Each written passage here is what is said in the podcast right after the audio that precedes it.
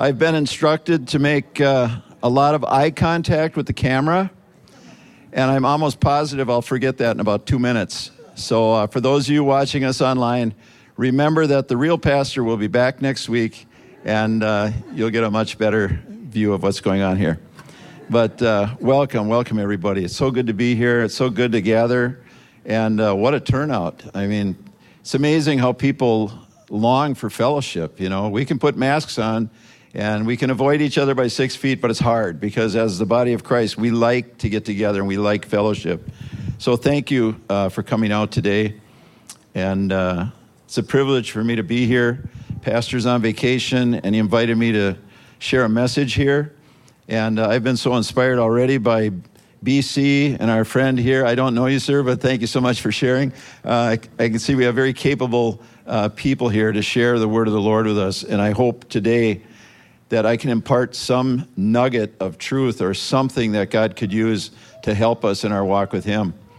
Um, next Saturday, uh, I'll be leaving town, my wife and I, and some friends, about fifty of us, I think, are going out to Sturgis, South Dakota. It's an annual thing we do during Bike Week out there. And uh, we wash motorcycles for free. It's been going on for twenty-four years. Our friend Michael started it. And uh, now we give them food. They get brats, ice cream, hand massage, neck massage, boot shine. My wife and I do leather repair. And then they wash their motorcycles and take professional pictures of them on their motorcycles. We say we're washing idols. That's what we do when we go out there. We wash their idols, and uh, we pray for them, and we share the Lord with them. And last year, I think there were somewhere over one hundred people gave their life to Christ. And uh, we have water baptisms there, too. We have a baptismal tank in the church that we stay at while we're out there. Um, this year, it's a little bit different, because we're not going out on a bus together. Because of COVID, we're trying to be respectful for people that are, you know, however you feel about it. And so we're all driving ourselves out there. And the Wesleyan church that has given us their church for all these years and their parking lot to use, they voted one hundred percent to have us come again this year. So that was really nice of them to allow us to come. Um, I did check. Yeah, thank the Lord for that. Uh You know, South Dakota has been wide open uh, through this whole thing. And I checked the stats. I like to look at the stats and see where the COVID is at, you know, and where it's not. And in Sturgis, since it began earlier this year, there's been two cases of COVID out there. So it's probably the safest place in America to go right now. But I know we're going to have a lot of visitors. They come from all over the world and all over the country. They come there on their motorcycles to, uh, to party in Sturgis. And... Uh, You know, the devil gathers them all together, and then we go in there and try to lead them to Christ. So that's what's happening out there. But it's a wonderful experience, and it's not too late to go. If you want to go, the only difference this year is, is you have to get out there by yourself, drive yourself out there. But don't just show up. If you want to go, let me know today, and we'll make sure to let the leadership know. And you got to be twenty-one. That's another change this year because you're going on your own. So we've enjoyed teenagers for many years, and this year it's all a bunch of older people. So uh, anyway, if you want to come, come join us. The reason I, I got involved with it, and I'll be honest with you, was not because I'm this on-fire evangelist that must go out and win the world. It was exactly the opposite. It's because I wasn't feeling a passion for the lost. I had no burden. I felt dry as last year's bird's nest, and I felt I needed to do something to spark it in my life. And by going out there, it it's life-changing, and it's amazing. And, you know, bikers, they can look a little uh, rough on the outside, but trust me, there's a there's a soft, tender inner part there. And uh, the Lord loves bikers, and He loves touching them. And it's just been an incredible, incredible ministry, what He does out there. Some of you, you were here last year, you heard the testimonies of what happened. And we're looking for intercessors again this year. Um, so if you want to become part of the intercessory team, you can send uh, me an email. And or Lee an email would be better. She actually is more in touch with emails than I am.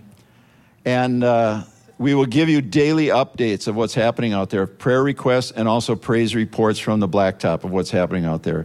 But it's an incredible ministry, and I'm just I'm glad to just be a part of it. We have a couple friends here today that are going to be joining us out there, so uh, it's just a, a wonderful, wonderful time. One other thing I wanted to mention before I start the message is that there's a new uh, documentary out on uh, Amazon Prime. It's called Walk with Me When War Comes to Your Door. And it's the story about our very own uh, Seda, the young lady from South Sudan who has been an, has been orphaned and living in Uganda in a children's home. And it's about their escape from the civil war in South Sudan and how they got out of there. And, you know, Seda is living with us now. And we're hoping that uh, we've applied for asylum, and we're hoping that that's going to be a permanent thing. Uh, but by God's will and God's grace, we hope that happens. Um, she's at a wedding today in Wisconsin, so she couldn't be here with us. But uh, it's the story of the children's home and the one hundred fifty some people and how they got out of out of there. It's a documentary. It's it'll move you. I've only watched, there's four episodes. I've only watched the first three, and they are so powerful. You almost have to take a break after you watch one to, to you know, to process all of it. So anyway, it's called Walk With Me. It's on Amazon Prime. And uh, Carol, Carolyn Figlioli is the woman that went over there by the call of God, and she's live on there. It's a You'll see her and listen to her, and you'll be touched um, by God through her and what she had to go through and what they're still going through over there. So praise God. And look for Mallory, you know, Mallory Smith, who attends here. Mallory's the one that met Seda over there and brought her back. So Mallory and Seda are there in the video, so we, we look for them when we're, when we're watching it. So anyway, thank you, Jesus. Well, hallelujah. How many of you are excited, expecting for God to do something today? Amen. Amen. Amen. Expectation is an awesome thing. When we gather together in His name, we expect that He's going to do something, and I'm believing God is going to do something here today. We've been learning a few things lately just in our personal life about the Holy Spirit, putting an emphasis on the Holy Spirit, inviting the Holy Spirit to work in us and to work through us. We've been doing this in our at our young adult group, in our home, in our personal lives, and here on Wednesday nights. And what's happening is, guess what? When we invite the Holy Spirit to do things, He does things. It's an amazing thing. When we invite Him into our situations, He moves in our lives. And He moves in very personal ways sometimes. He's guiding and directing us when we don't even think about it in the everyday affairs of our life. He is there. And what we're praying and hoping for is an awareness that we would all gain as a church that He is doing that, and we recognize what God is doing. If you are looking for God, you will see Him. The Christians look for God and what He's doing in their life. Other people, you know, when good things happen in other people's lives, they just say, boy, I was really lucky. You know, I was so lucky this happened to me. But for the Christian, we don't believe in any of that. We believe that God is directing, and when it happens, it was a divine direction by God to get us somewhere or bring someone into our life or do something for us. We see Him in everything in our life. And it's a blessing. When when something good happens in our lives, I always think of the unbelievers. I think, who do they thank? Who do they thank when things are going good in their life? We have someone to thank because we know where it's coming from.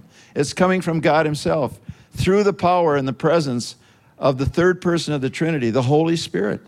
The Holy Spirit is a person, not just an energy or a, a source. He's a real person. He's alive and active in our lives today. Another thing we've been learning a lot uh, in our personal lives that I want to share with you is, is what it means to be free as a Christian, to come into true freedom as a Christian. Everybody in the world is looking for freedom. I am a child of the sixties, and we were trying to find freedom in all the wrong places. And we thought, if I could only do this or do this or smoke this or do that, I would be free to live any way I wanted. And what we found out now since getting born again is that freedom comes only when we begin to want what God commands of us. And when we want that so much, we find true freedom. The freedom is in following Jesus. It's in following the Lord, following His ways and His commands. That's where it comes from. There's something about getting this new appetite once we get born again, where we get hungry for God. We get hungry for the things of God. And have you been at that place where you are so hungry for God to do something? You feel, maybe you feel dry. That's the perfect place for God to revive you. When you acknowledge, I'm dry, Lord, I'm dry right now, God is saying, yes, I, I can help. I can fill you up. I can pour living water into you. It's no problem. And so that's good when we come to those places. That's God just signaling us to get an appetite again for the things of God. We don't care for the things of the world anymore. We've turned our back on that. We have an appetite now for eternal things, for things that are going to last forever, for a family that's going to last eternally. That's what we're excited about. It goes on and on forever. I'm sure all of us here have lost some loved ones in the faith, you know, a brother, sister, a child in the Lord. We lost them, but we know they're safe, and we know we're going to see them again. We haven't lost them forever. We're just missing them right now, and we're going to see them again. So our appetites aren't limited just for the things in the here and now, the things of God now on earth. Our appetites are for eternal things. We have a bigger vision and a bigger picture as human beings now because of the grace of God in our lives. And a third thing that God has been, you know, just dealing with us and speaking to us about is suffering and trials and tribulations and how we are supposed to react differently than the world. Our action, you know, the world is watching us. Our actions need to be different than the reactions of the world, how we live our lives, because people are watching to see if what you and I have is genuine.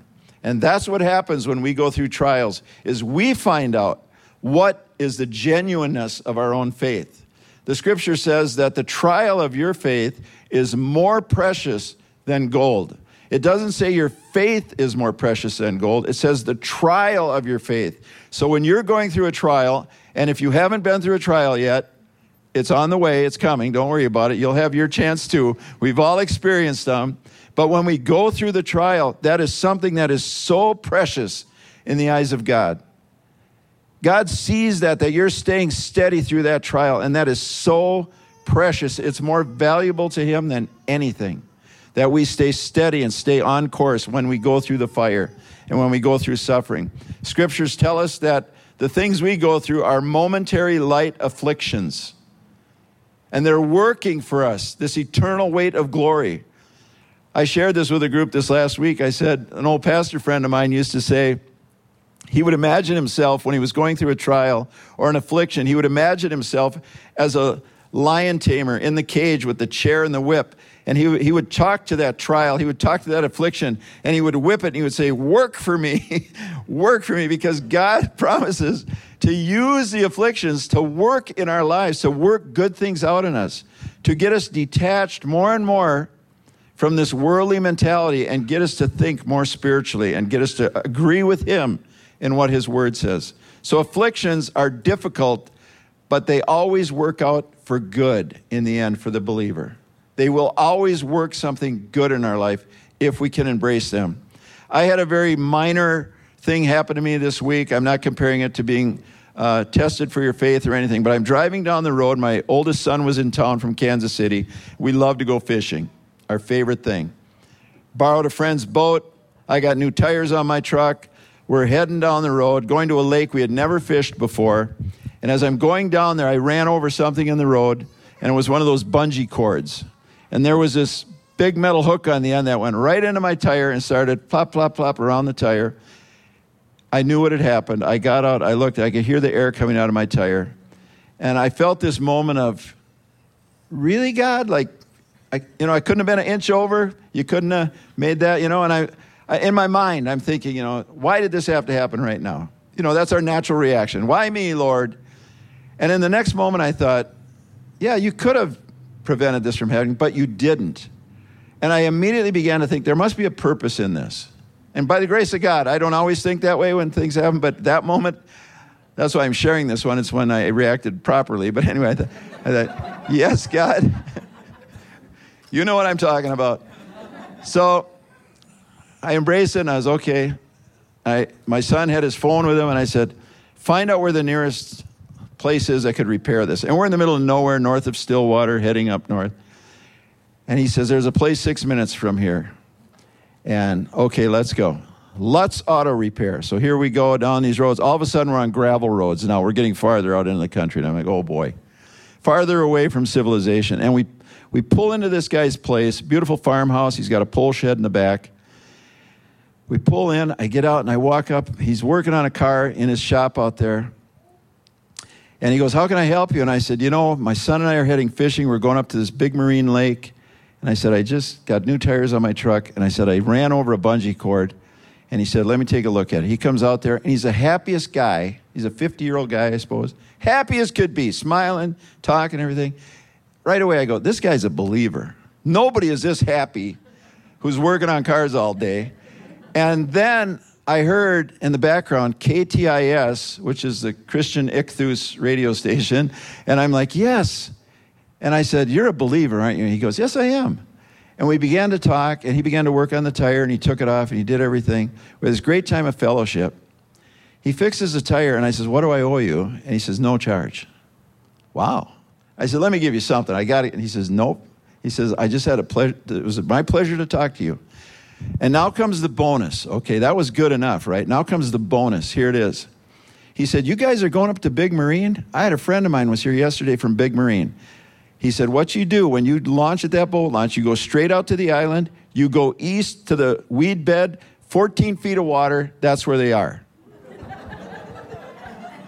Guess who was right? Vince Lutz was right. And we went there. Now, how could that be? How can that happen? We were lucky. We were so lucky that that happened. No, it's the providence and the grace and the favor of God that's upon his people. That's how that stuff happens. So it was an amazing time. It was so fun. So whatever your trial, suffering, whatever you're going through, God wants us to get our minds in agreement with what we know our hearts already believe. We know that God is for us. We know that all things work together for good. He wants us to embrace every part of life. We're not trying to be some pie in the sky, you know, positive thinking group that, you know, nothing gets to us. No, we live in the realities of life and the difficulties of life, but God is with us in it, and he guides us through it, and he always provides for us as we go, and we can trust him for that. If you would, I'd like you to uh, turn to a scripture. Turn to Psalm ninety-one, and let's just, you can camp there. I'm going to read a few things before I get there, but Psalm ninety-one.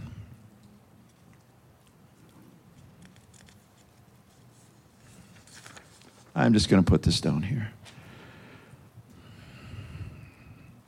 What I want to share today is some things about the power of God. There are different aspects to the power of God. The power of God is what it took for you and I to become Christians.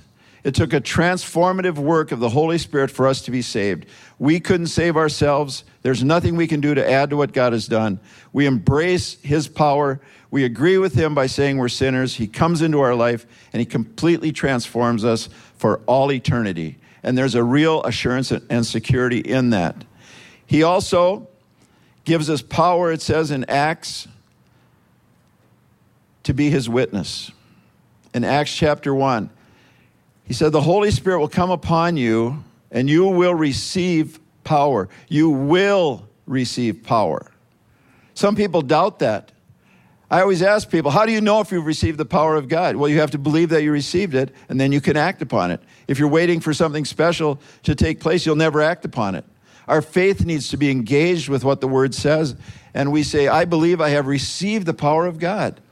How do you know if you're a bold witness? By opening your mouth and talking. Then you find out, oh, yeah, I can do that. I totally just did that because God said I could. And that's how we live, is by faith in what God says has happened to us. So we receive power to witness. We're saved by his grace. And then in First Corinthians, you don't turn here if you don't want to. I'll just read these.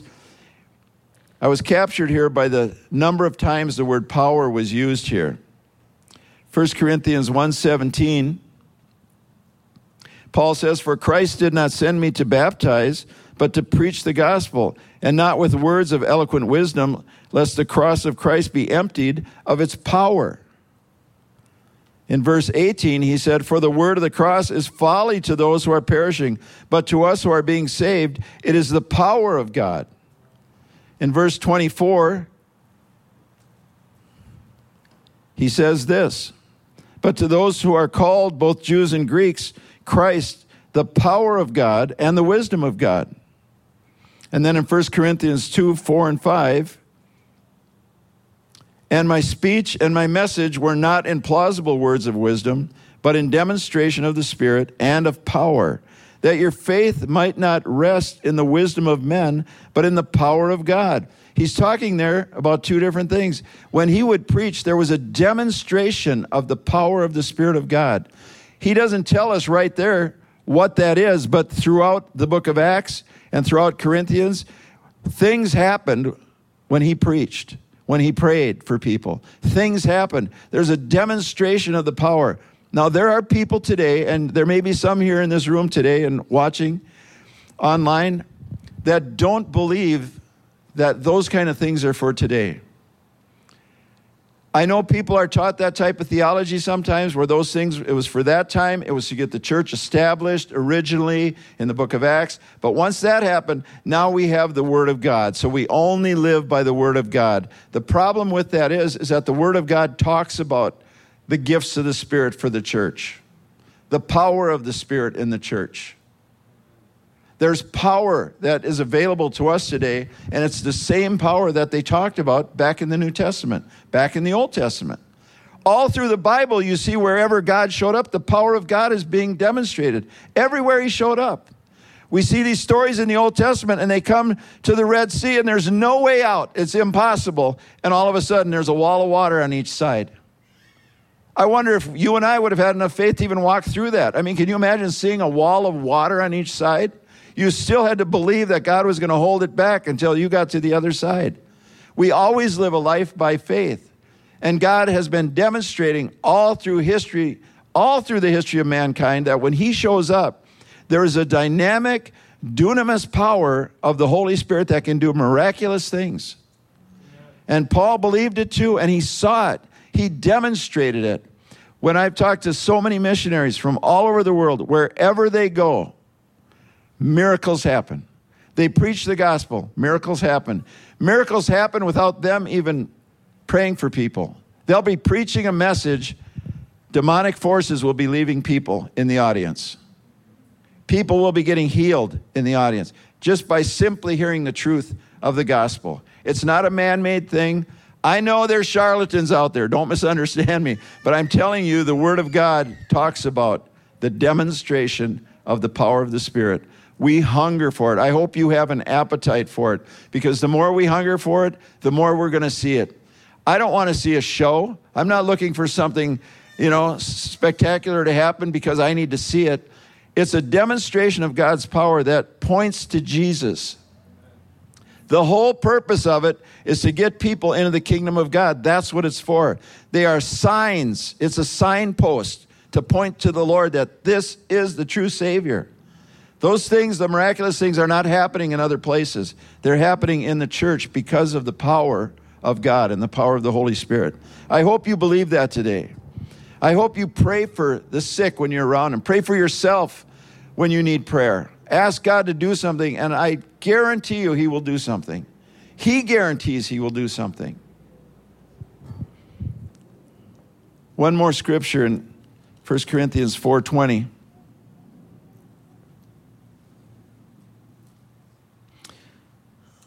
For the kingdom of God does not consist in talk, but in power. I know we have some great men, women of God, theologians, and they can sit in libraries and study and help give us deep understanding of the historical facts of Scripture, the understanding of the Greek and the Hebrew. We have people in this congregation that do that for us every Sunday. It's awesome. But we are not living just an intellectual gospel. We are living a living gospel with a living Savior and the living power of the Holy Spirit. It has to have some effect in our everyday life, or it means nothing to the world. If we live like the world and claim to be a Christian, what do they see different that would be appealing to them? Nothing. They're like, you get just as bummed out as I do about life. Life drags you down just like it does me. You're always negative about everything. Whatever the situation, if we're not living different, believing these promises and hope in our heart, it's not attractive. We're not making Jesus appealing to the world. Now turn with me to Psalm ninety-one, if you would, or if you're already there. Because in these days that we're living, many Christians are filled with fear that they cannot overcome. They can't get over it. too much news media, too much social media. All we see is the negative stuff. Negative news is what sells. So that's what we're going to get a diet of from the world. Anything bad that's happening in the world, we're going to we're going to know about it within seconds on our phone. And when we have a diet of that that's bigger than our diet on the Word of God, we begin to let it control our behavior, and it begins to control our actions for the future and our plans for the future.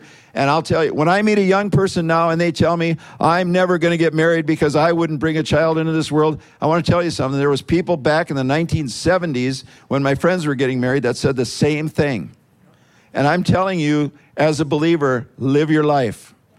Get married, have children, create your own future in Jesus. He will take you through.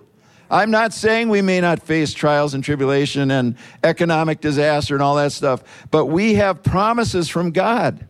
We can't deny the reality of who He is and say, no, I'm just going to cave in and just protect myself now. I need to hoard more money for me now just to get a make sure I'm de- defended against anything that happens. That's not the way we're to live. I appreciate what our brother said this morning about planting seeds. Now's the time. Plant your seeds. Get your money out there. Help somebody else. Keep it going out there, because when you, if if and when your time comes, guess what? It's all going to come back for you, and the Lord will take care of you in your time of need if you'll help someone else in their time of need. There is a power of God's assurance for those of us that will trust in Him.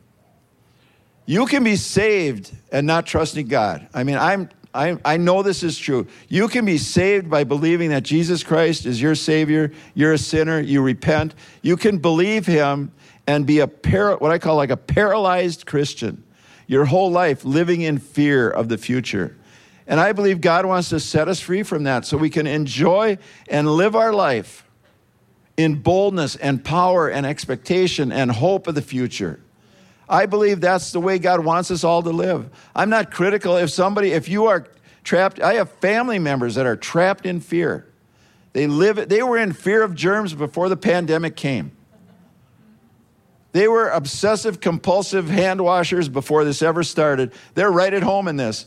My brother told me, he said, I've been preparing for this my whole life, you know. He was, he was already there, you know. But I, if you want to live that way, you can. But I'm telling you, there is a freedom in Christ in following and obeying and loving Him, and an assurance. It gives you a boldness and a joy in life. I hope I seem happy today, because I am. I, I'm happy about Jesus. I'm happy to know that when the world is going crazy out there, I have this anchor in my soul that just keeps me. It keeps me in this good place. And I just go, I don't know how you're going to get us out of this one, Lord, but I know you're going to do it. I don't have all the answers intellectually. I've tried to play some mental gymnastics in my mind to figure things out. And I, you know, you don't we say with our friends, well, if I ran this country, I'd straighten this thing out in about three weeks. You know, I'd have it all. Ain't going to happen. We need the Lord. He brings us to places in our life where He's all we have. We have to be throwing ourselves upon Him and saying, Lord, I'm trusting you for everything. Do something, Lord. And He does things. He does amazing things. He who dwells in the shelter or the secret place of the Most High will abide in the shadow of the Almighty. If you've ever done the little exercise where you personalize a scripture, today I want you to personalize all of Psalm ninety-one and make it your own. Wherever it says, I, I want you to think of your name being put in there. Put your name right in that place. There is a shelter, there is a secret place that God has for people that trust in Him. I know in some of the modern homes over the past number of years, they've built rooms in these homes that are called panic rooms. Have you heard about that? It's like a concrete bunker you have built into your home. So if somebody breaks into your home, you can go in there and lock the steel door, and they cannot harm you, and you can call nine one one until they come and get them, and then you're safe in your panic room. This is better than a panic room, because we can be in this all the time. Now, sometimes when trouble has come into my life, I run into the panic room. And then later, when things get back to normal, I run out again. When I feel like I don't need God's help anymore, I go back to what I was doing. And then when the trouble comes, when the finances fail, when the health isn't good anymore, when there's a relationship problem, then I run back into the panic room. And I, I want to be in God's shelter, safe in there, in that secret place with the Lord. And I realize I'm no different than the children of Israel in the Old Testament.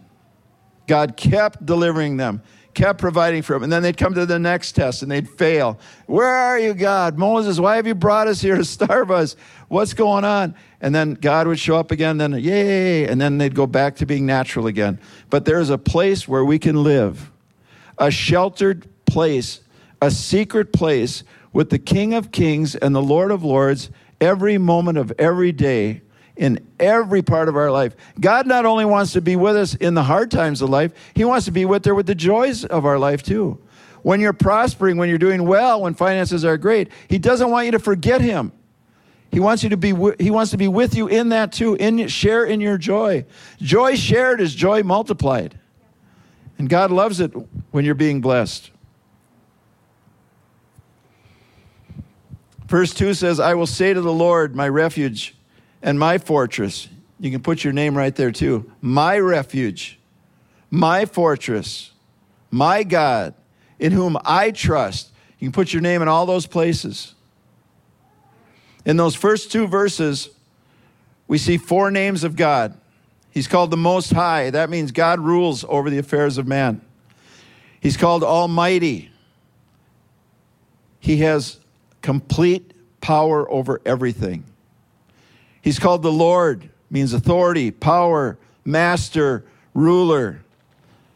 And he's called my God because he's a living God. God is alive. Jesus rose from the grave. He's alive today. He's a living God. He's interested in what we're doing and what we're saying and where we're going. Every aspect of our life, he's alive. And that's why we talk to him every day. We used to sing some old song like that, and it, it had something to do with, I know God's not dead because I, I spoke with him this morning. You know, God's alive. Do you know him like that? I hope you do. Do you know him as the Almighty, the Master? He's over everything on the planet, everything in your life. We need to stay close to him. We abide in the shadow of the Almighty. We can't be in his shadow if we're not close to him. We have to stay really close, side by side with the Lord. Verse three says, he will deliver you from the snare of the fowler, from the deadly pestilence. Isn't that what we're being told? COVID? It's a deadly pestilence. You maybe know somebody that's passed away from it. But we have this promise here. I'm not saying that God heals every Christian of everything all the time and that you're never going to uh, face war, that you're never going to face pestilence, that you don't know people that died from it, good Christians that died from an infectious disease. I'm not saying that. I'm saying as a general rule, this is, this is God's habitual way of doing and working with his people, is that there's this covering. I don't know every individual instance when somebody dies from something or what happens in all these specific situations, but I know this is a general promise to God's people that we can bank on and we can hold it. Hold on to it and believe it. There are sneaky traps set by the fowler, trying to catch that bird. You know, the fowler goes out and sets these little traps, and he's sneaky about it, and he'll set up different traps for different birds to try and capture them unknowingly. There's demonic forces out there trying to trap us. There's worldly snares trying to get us. There's things in our, our own character that are trying to capture us, to keep us from God's best, to keep us out of God's will, to cause us to stumble. And I like the way he says it there. He said, for I will deliver you from the snare of the fowler. Fowler. So, if we even get captured in it, he will deliver us from it. He may protect us from even getting into it, but if we get into it, he will take us out of it. He's guaranteed us this. He's given us this assurance that he will take care of us and protect us. It talks on in verses six through ten about pestilence. For the pestilence that stalks in the darkness. Let me start in verse five. You will not fear the terror of the night, nor the arrow that flies by day, nor the pestilence that stalks in darkness, nor the destruction that wastes at noonday. A thousand may fall at your side, ten thousand at your right hand, but it will not come near you. I've spent a lot of my Christian life talking myself out of some of the promises of God. Because for some reason, some of us, like me, think that we're different or special and that God just really doesn't understand the details of what I'm going through. And so we push aside, we try to we try to convince ourselves. It's like we're all born skeptics. We're all born doubters when it comes to God's word. We're always trying to say, well, there's a reason this probably isn't going to happen for me. It may have happened for some guy in another country a long time ago, but right now today it probably isn't going to happen for me. And the reason, you know, we're born that way, and I think that's the reason we need to be born again, so we can have the Spirit of God to begin to believe these things that seem so incredibly good. We love negative stuff. We need to love the good stuff too. We need to love the good stuff when God gives us a promise and grab hold of it. No pestilence, no plague. ten thousand are falling all around me. This is how specific God is with his care for people. He can care for one in the middle of ten thousand falling.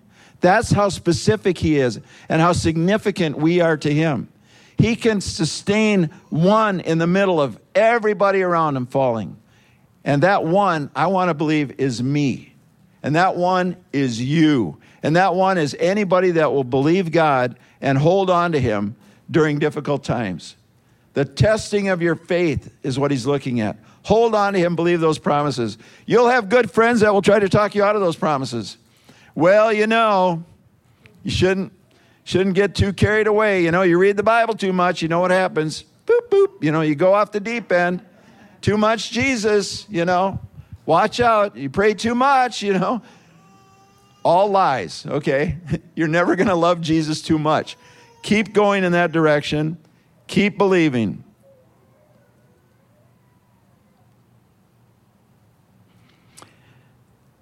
Scholars tell us that possibly David wrote this psalm, maybe Moses. There's reasons they believe that.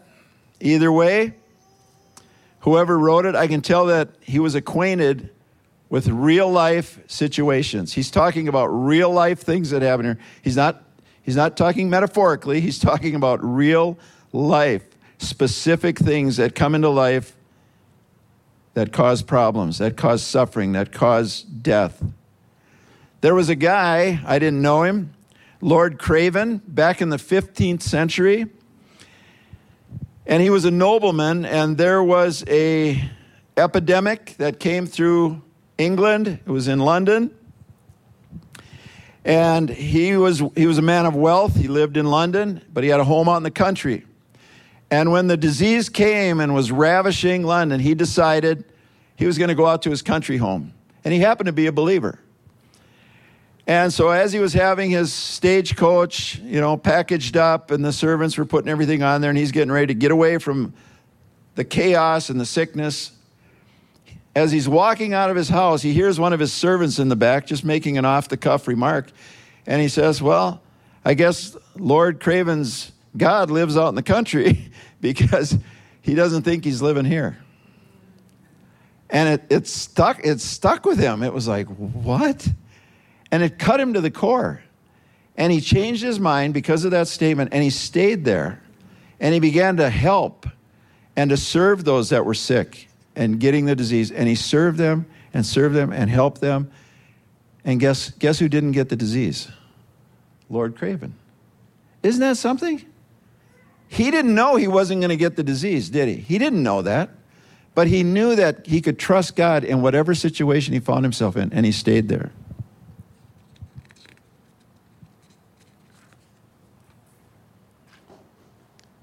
In eighteen fifty-four, Charles Spurgeon watched as the Asiatic cholera visited England again. He was visiting the sick. He was at the graveside of his friends, church members, almost daily. People were falling all around him to the sickness. He got so wrung out helping people that he thought he had it. He was that physically run down. He was sinking. He was burdened of his in his heart. He was burdened physically. And he was very, very discouraged. And as he was leaving one day after ministering to all these people, he walked by this shoemaker shop, and there was a there was this little scripture in the window, and it was right out of Psalms ninety-one, verses nine and ten. Because you have made the Lord your dwelling place, the Most High, who is my refuge, no evil shall, shall be allowed to befall you, no plague come near your tent. He instantly felt it was a word from God for him. He became calm. He felt the peace of God. He kept on doing what he was doing, and he did not catch the disease.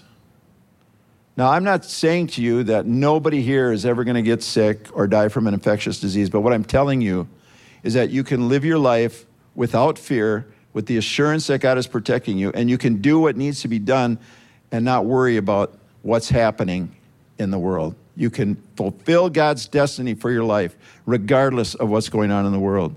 We are to live differently than the unbelievers. We're to be in this world, but we're not of it. Peter in Acts chapter two, verse forty, he said, save yourselves from this crooked generation. Can you imagine if he called that a crooked generation? What are we living in today? We need to run to Jesus.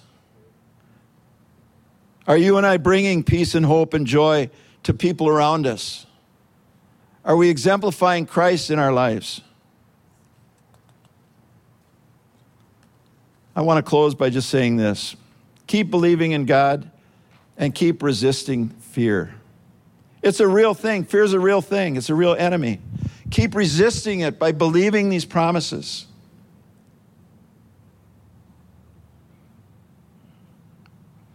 Because he holds fast to me in love, I will deliver him. This is the Lord speaking here. I will protect him because he knows my name. When he calls to me, I will answer him. I will be with him in trouble. I will rescue him and honor him. With long life, I will satisfy him and show him my salvation.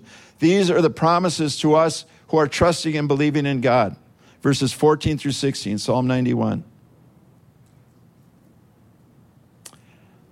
I want you to remember this. This world is not our home.